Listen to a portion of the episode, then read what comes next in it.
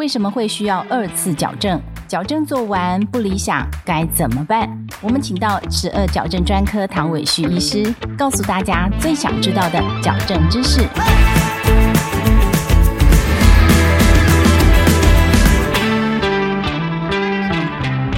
请问唐医师，为什么会有要二次矫正的情况呢？牙齿的二次矫正，我们大致上可以分为两个比较大的类别。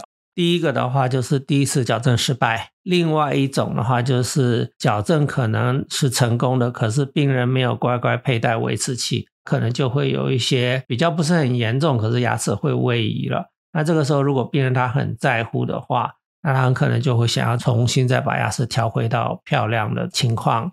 第一次矫正不理想，二次矫正都还能够补救吗？在我们临床上面来看的话，会来找我们二次矫正的病人，之前他遇到的医师可能处理不恰当的原因是比较多的。我们遇到的 case 有一些的话，他来找我们，我们都没有办法处理，因为他可能已经被拔掉了一些不该拔的牙齿，或者说是他拔了牙齿之后，拔牙的空间也都合完了，可是他矫正没有成功。譬如说，他可能本来是个龅牙，他拔了牙齿做了矫正之后，结果给我们看的时候还是个龅牙。他如果牙齿一旦已经被拔掉了，然后矫正到一个程度之后又没有办法回头的话，其实通常我们是不太接这样子的 case。